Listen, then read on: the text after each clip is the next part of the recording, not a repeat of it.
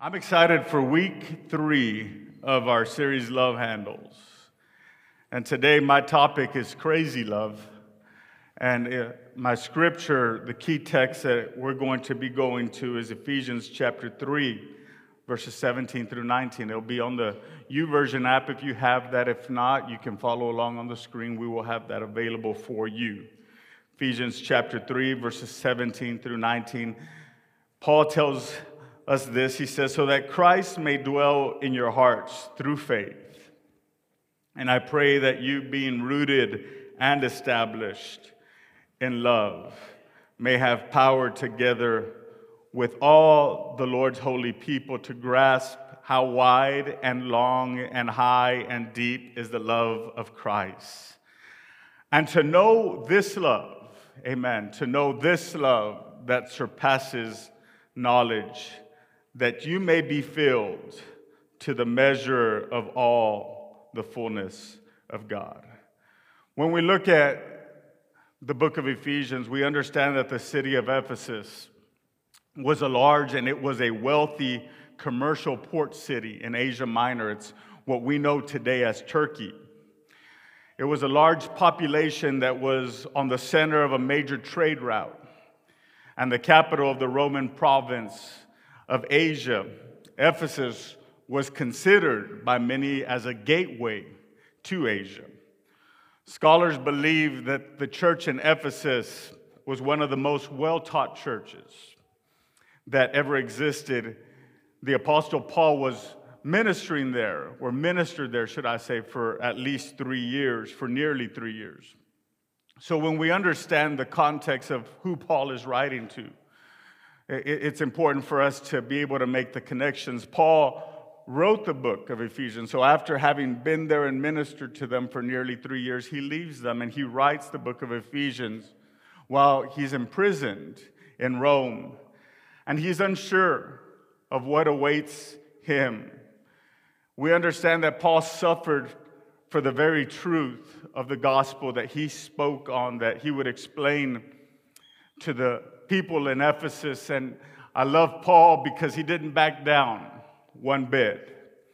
He opens up in chapter one by stating Ephesians one and three, praise be to the God and Father of our Lord Jesus Christ, who has blessed us in the heavenly realms with every spiritual blessing in Christ. How many know that every good gift and every perfect gift comes from above?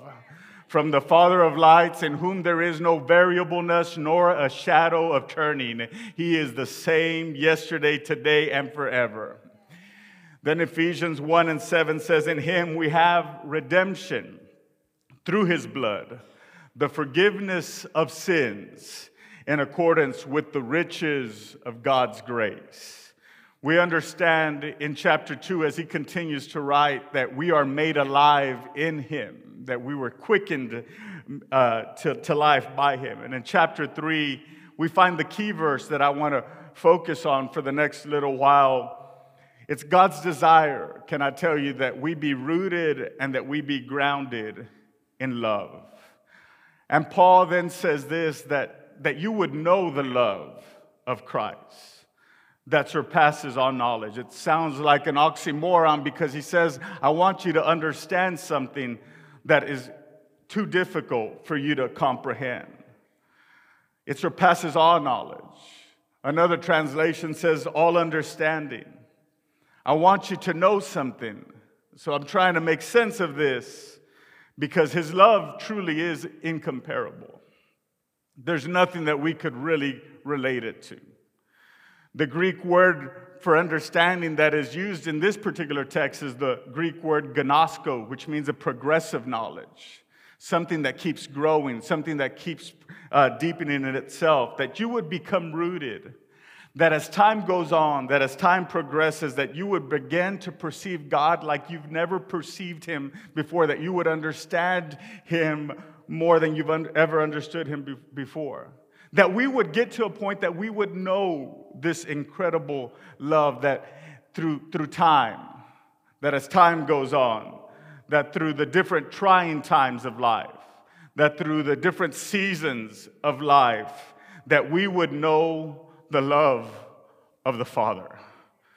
that when the people we were counting on walk out on us, when the people that we were counting on talk about us, when the people that we thought would always be with us in those specific times, that we would know that there is a love that surpasses all understanding that only comes from the Father.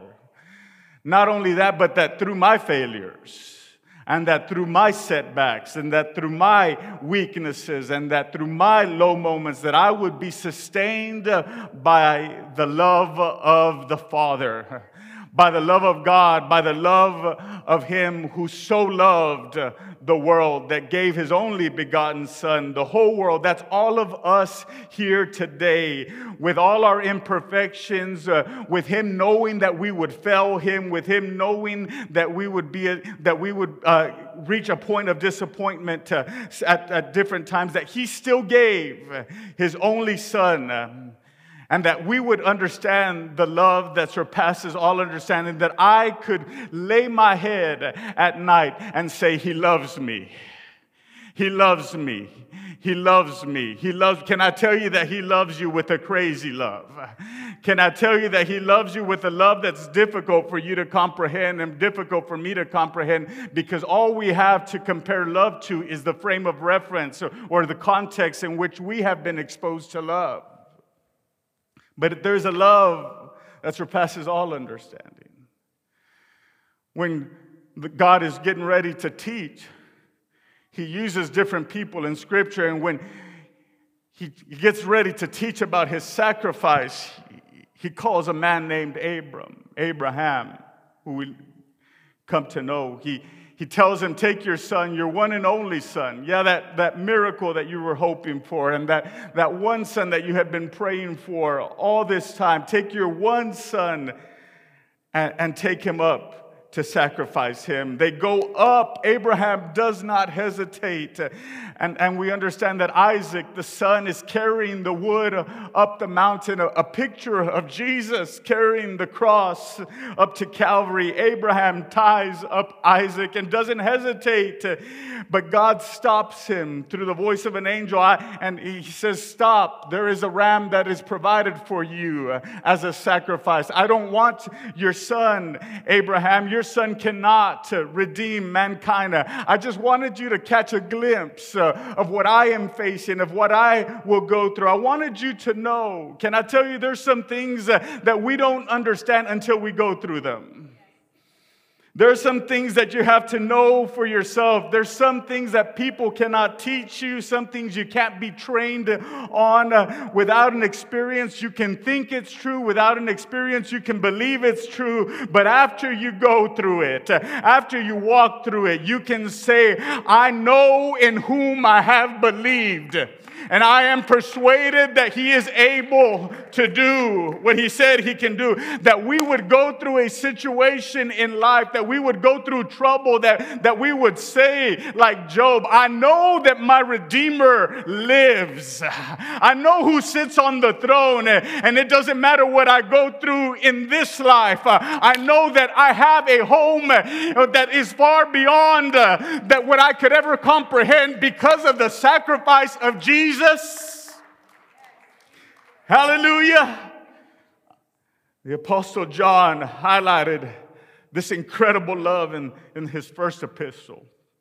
First John three and one says, see what great love the Father has lavished on us, that we should be called children of God.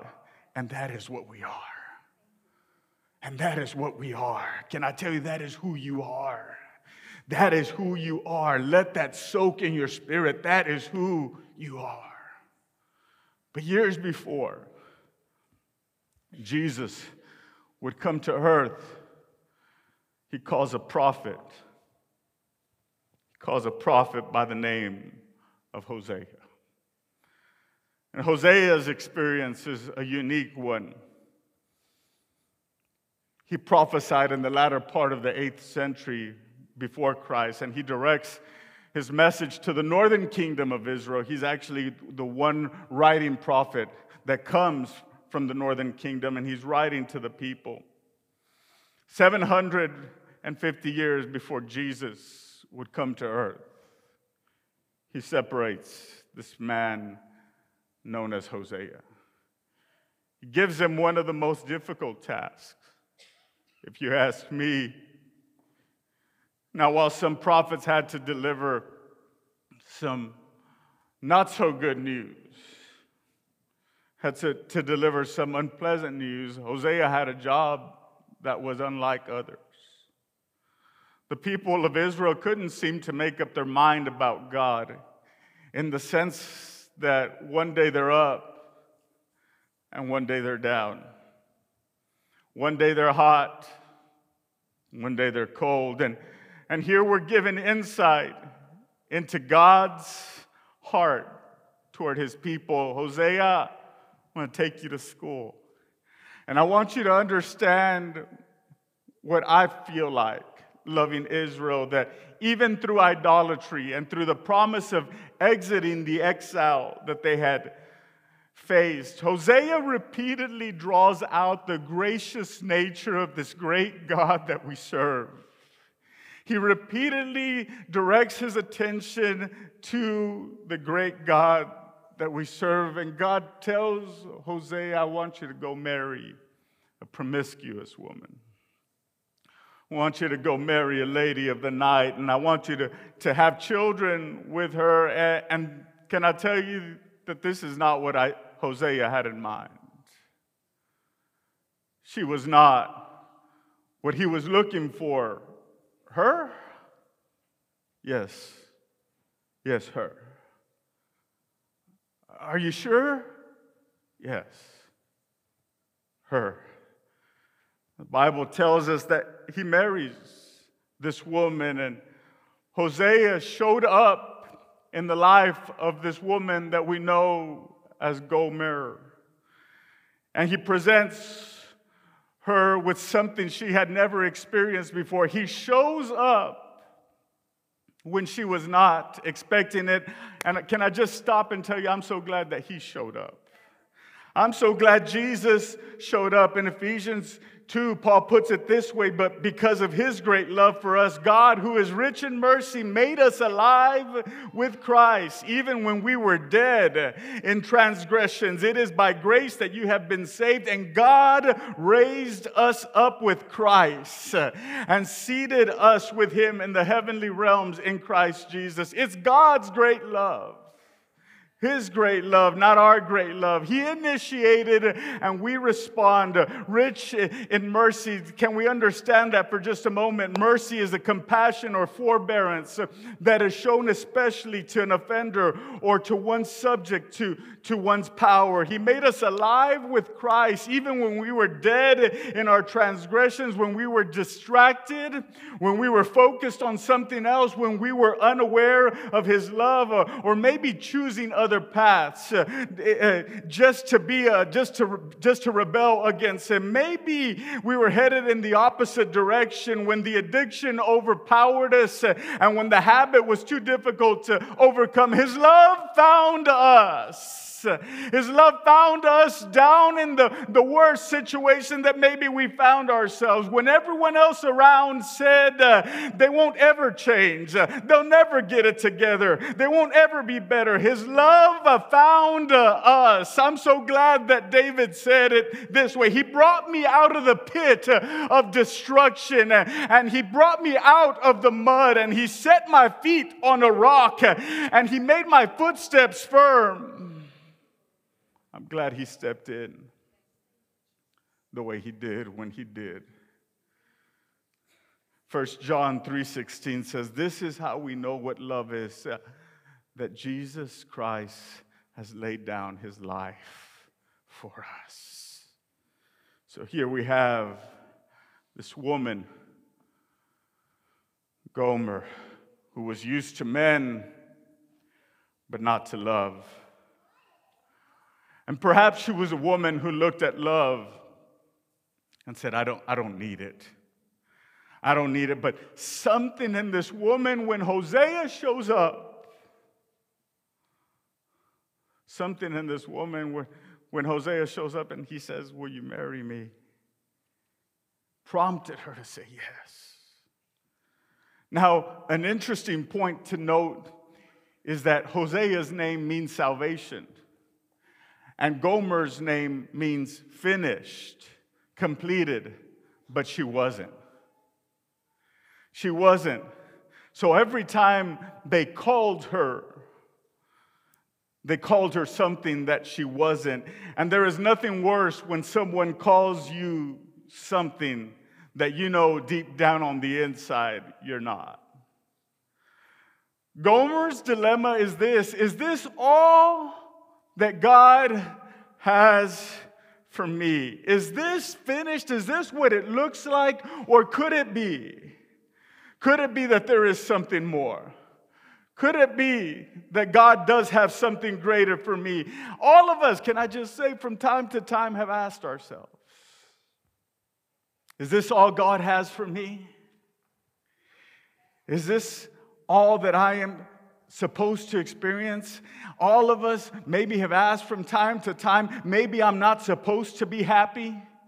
Maybe I'm not supposed to be free. Maybe, maybe this is, this is the... The straw that I drew in life. Gomer takes the risk to walk away from everything that she knew, from everything that she had experienced, from everything that she was accustomed to, to try to find the missing part of her life. Now, can I tell you that it takes something to walk away from the visible to the invisible? Can I tell you that it takes something to walk away from what you're used to to something you've never experienced before?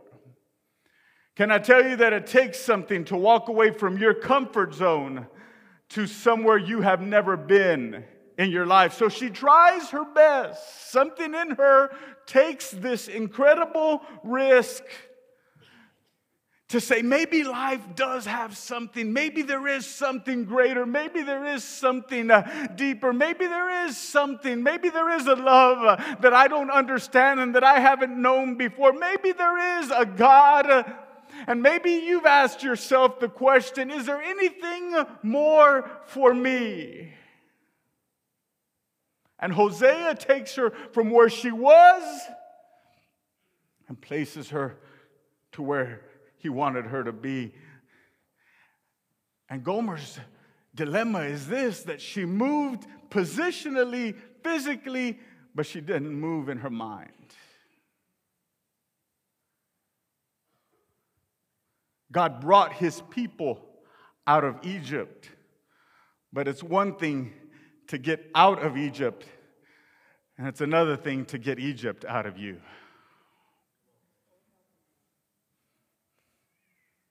She moved positionally, but in her mind, she was still captive and she was still where she used to be. Did you know that it's possible for our lives to be in one place, but our minds to be somewhere else? It's possible to be here positionally, physically, but it's possible to be somewhere else mentally. And on the inside, dealing with stuff that really no one knows, dealing with things that we have been exposed to and that we have gone through in our lives, and nobody knows deep down inside. It is possible to be here today and dealing with some great things, and you find yourself in a dilemma similar to what Gomer found herself in, that you are trying to fit a role, you're trying to go through a change, you're trying to be someone who God called you to be, you're trying to be the person who God called you to be, but yet struggling on the inside with who we used to be. I want to get to some issues in our lives that affect all of us. Can I tell you this morning that you're not different, that all of us go through things, and that we need to come to the truth and the reality that God's love for us is greater than what our past has been? Lord, help us. I want to talk to people who have a past that put them in conflict, that puts them in conflict with their present, or having something from your past that keeps coming back to your mind and tells you you'll never be redeemed fully. Well, the devil is a liar. I want to come to tell someone that tells that the past has seemed, seemed to not let you go. You're trying to shake it off, uh, but, but you can't really seem to progress forward. Uh, you're trying to get closer to God. Uh, you're trying to get more involved. God is calling you to move forward, but there are some things that just keep you tied back, that keep you from moving forward, uh, keep you from being who God wants you to be, from who He wants us to be, and you're struggling with conflict. Sure, you've heard all the messages on forgiveness. You've heard them all, but there's still that one person when you hear their name that is just hard to let go. You've heard the message of putting the past behind you, but there's still certain triggers that want to come and grab a hold of who we are right now.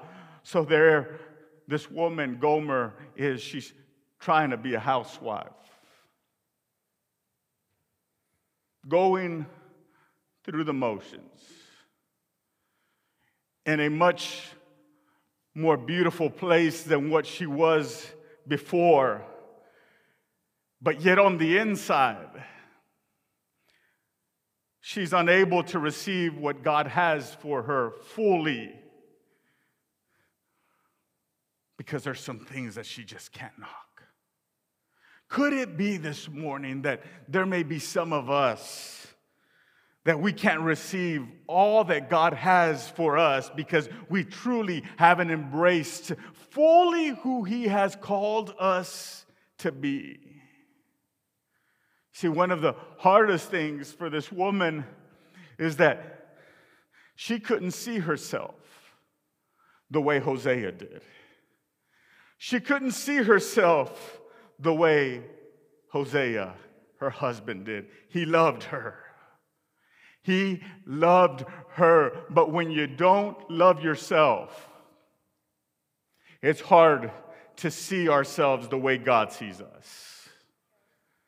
When we don't love ourselves, and I'm going to tell you some obstacles that stand in the way of us loving ourselves is because of what we have been through, and because what we have experienced in life, and because your story may, may seem different than everybody else's, because of what she had been through, it was hard for her. And that's it may be the battle that we're fighting here today. It's hard to comprehend uh, the love of God, uh, a, a love that loves us in spite of everything. Because many people in our lives that we've known have loved us conditionally. And because we have been exposed to that, that's all we know. That's our default setting. That's where we go. But we don't know anything different. But could we dare to rise this morning to see ourselves the way God sees us? Could we dare to rise to see ourselves the way the Father sees us? He says, but you are a chosen people. He says you're a royal priesthood, a holy nation, God's special possession, that you may declare the praises of Him who called you out of darkness into His marvelous light. His word says that He came to His own, but His own received Him not. But to everyone that received Him, He gave the right, for those who believed in His name, He gave the right for them to become children of God. Do you know that God sees you holy? Do you know that God sees you unblameable? Do you know that God sees you as more than a conqueror? Do you see that God, do you know that God sees you unreprovable? Do you know that He sees you as the apple of His eye, uh, as the zenith of His creation? Do you know that He sees you as the crescendo of the earth? So I dare to say to you today that God has thought more highly of you than you've thought of yourself. There's nobody like Him. He has thought more highly of you than you've thought of yourself. And you're, and, but you're saying, in my low moments, yeah. Yeah, when you were addicted, yeah, he, he, he thinks more highly of you. He loves you just the way you are, but he loves you too much to leave you the way you are. He has a new life for you. And he says, come on and embrace it fully. But why is it then? Why is it then that we allow who we used to be pollute who God is calling us to be right now? Why is it then that if the Bible is true, that we are a new creation in him, that we struggle with this so much? That if the Bible says that we're a new creation in him, sometimes we feel anything but that. And there's always the temptation to return to the familiar. I'm drawing to a close. There's always a temptation to return to the familiar. Gomer is in a difficult spot because we understand that she started reverting back, going back to where she came from solely for comfort because that was her comfort zone. How many times under pressure have we? How many times under pressure have we? Not on Sundays, not when we come looking our best and we're smiling, not on Sundays. How many times under pressure do we go back to the familiar because that's all we're used to? How many times have we found ourselves going to that place of who we used to be? For Gomer, it was two different women in one body, a housewife and a harlot, one settled in, one in a state of debauchery. And the Bible tells us that she started having babies and they weren't Hosea's. And can I ask, how many times have we birthed things that are not from God? Birthed out of fear, birthed out of insecurity, birthed out of doubt, birthed out of unbelief, birthed out of just, a, just a low self-esteem. How many times have we birthed something that is not from God? So the question that I want to tell you today is, where are you? Where, where, where are you? Because there's a difference between a good idea and a God idea. Where are you today emotionally? I want to help you with, with God's word this morning, that when fear and doubt want to settle in your mind, where are you? That you go to for relief. That temptation, the certain addiction. Gomer's problem is she goes back to where she came from. For some of us, when the pressure is on, when the pressure is on, we go back to anger. We close off. You know the scriptures. You have your W W J D bracelet, but if we make you mad,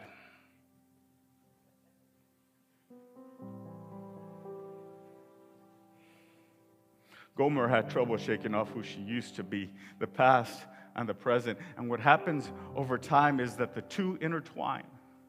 The two intertwine. And could this be a picture of where some of us are, are today, where we're free in some areas but held captive in others?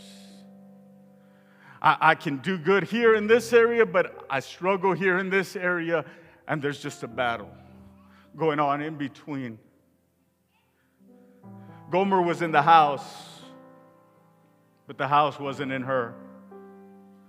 And the enemy keeps trying to pull us back, and trying to keep us to revert back to who we used to be. And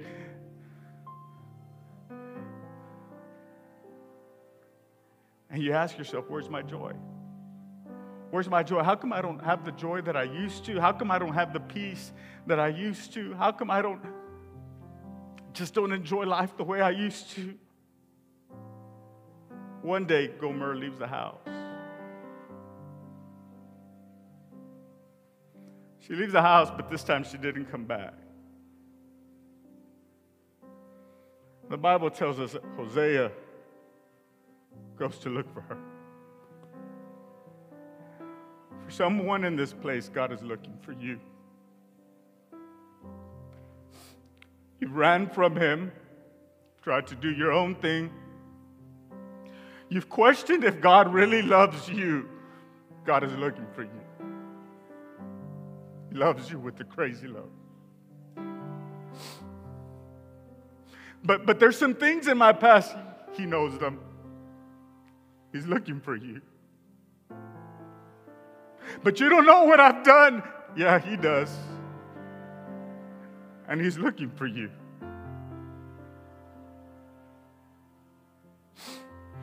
Gomer left the house. And Hosea goes to look for his wife.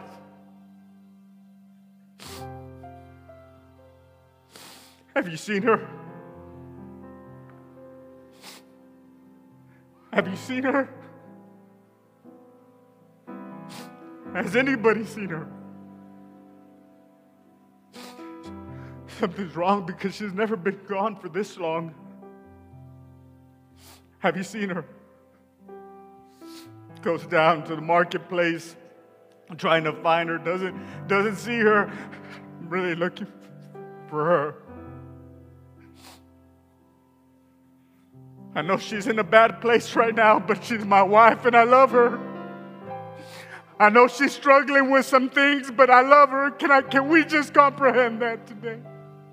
That there is a love that loves us at our lowest. Can we just wrap our minds and our hearts around the reality that God pursues us with a relentless love, with a reckless love?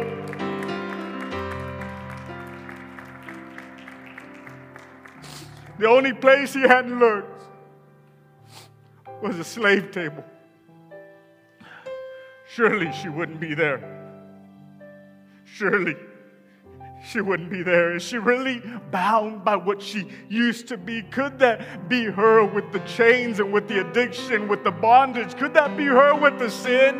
Could that be her with the struggle? Could that be her with the pride? Could that be her with the resentment? Could that be her? Could that be her?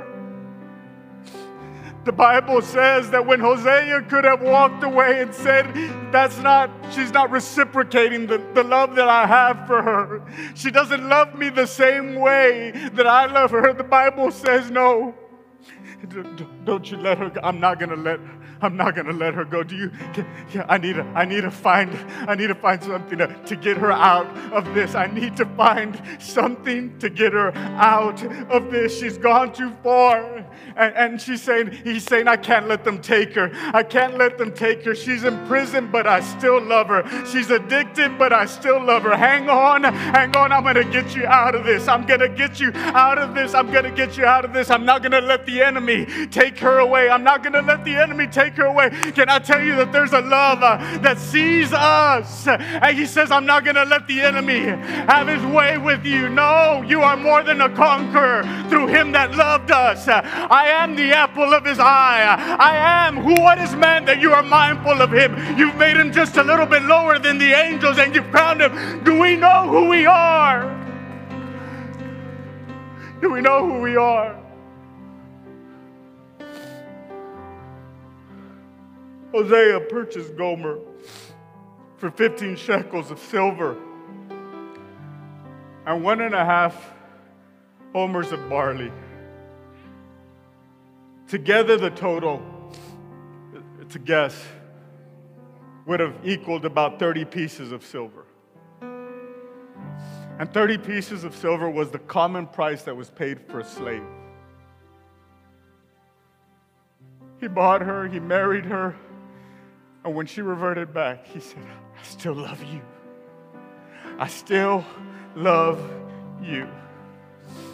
The price that Hosea paid lets us know how low Gomer had gone. Barely, barley, should I say, was considered food that was fit, that was only for animals, and was eaten only by the poorest people. But silver means redemption. I'm glad he redeemed me. Silver means redemption. And when we look at the number fifteen, it's five times three. The number five symbolizes grace. The number three symbolizes God. By the grace of God, she was redeemed. And I just stopped by this Sunday morning to remind someone that there is nowhere that he will not go to rescue you. There is nowhere that he will not go to rescue you, but there's a love that's pursuing you. There's a love that's chasing you. There's a love that's going after you. There's a love that won't give up. You may have given up on yourself, but he says, come on, uh, come on, you can give Jesus another try. Give Jesus another try and see what he can do in your life. His love can handle the mess.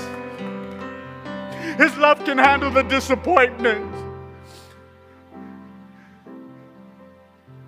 His love can handle your setbacks and your failures.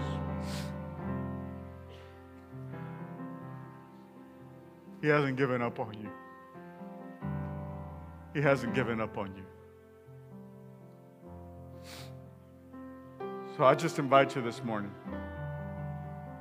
Could we rest in His love? Could we rest in His love? First John four, nine, and ten says, this is how God showed His love among us. He sent His one and only Son into the world that we might live through Him.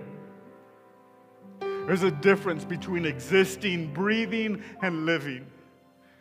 He says that we may live through Him. This is love, not that we love God, but that He loved us and sent His Son as an atoning sacrifice for our sins. You are complete in Him. You, that's right, you are complete in Him. Father, we thank you today. Oh, God.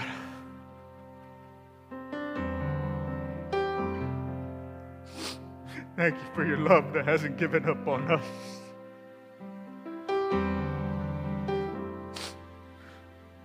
Thank you for your love that sees us at our lowest and still loves us. You love us unconditionally. Thank you because the messiness in my past didn't stop you. The messiness in my present, you're greater than. God, I declare freedom in this place. I declare freedom in this place that for everyone that has struggled with the past, that everyone who has struggled with issues, they want to continue spilling over into who we are and who we are becoming. God, right now I declare freedom. I declare that chains uh, will fall in Jesus' name. I declare that bondages will be broken in Jesus' name. I declare, God, that captives will be set free in Jesus' name. God, that there will not be free in some areas and, and, and bound in others. God, I declare complete freedom. I declare total freedom. I declare it right now, by your finished work, by your finished work, let us embrace the fullness of your love. Let us embrace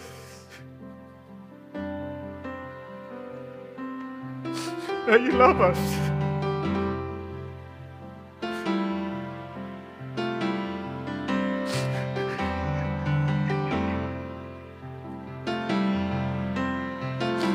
Let your love just cover every heart, every mind. Lord, let your presence right now bring the understanding for us to know that you're with us. You'll never leave us. You'll never forsake us.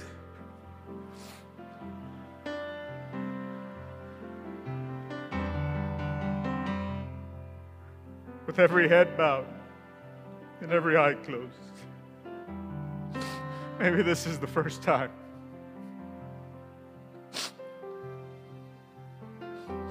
That you hear about this love. And you say, "Is could it be true? Could it be true? Is this could it be true that there's a God who loves me just as I am?" Yeah. there is. He doesn't want you to carry your shame, and He doesn't want you to carry your guilt. He calls you. He says, I stand at the door and I knock. If anyone would hear my voice and open the door, I would come in. And if that's you today, in this moment, with every eye closed, every head bowed, and you say, I want to give my life to Jesus. I want to be a recipient of this incredible love. That's you. Just raise your hand, throw your hand up right where you're at. You don't have to come to the front. We just want to pray with you and pray for you. Amen. Amen. Right where you're at. You're at Impact City. We believe that no one should do life alone. So we believe in community and want to pray together. So I want to invite everyone to please repeat after me. Lord, I admit I am a sinner in need of a Savior.